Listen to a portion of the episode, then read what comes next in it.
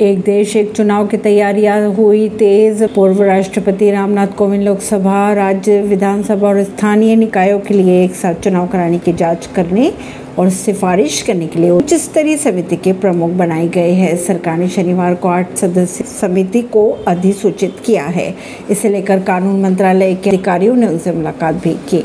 चुनावों के लिए राज्य वित्तीय पोषण पर इंद्रजीत गुप्ता समिति का गठन एक प्रस्ताव के माध्यम से किया गया था। केंद्रीय मंत्री मंडल द्वारा अपनाए गए एक प्रस्ताव द्वारा हर तीन साल में विधि आयोग का पुनर्गठन भी किया जाता है। परवीन सिंह, नई दिल्ली से।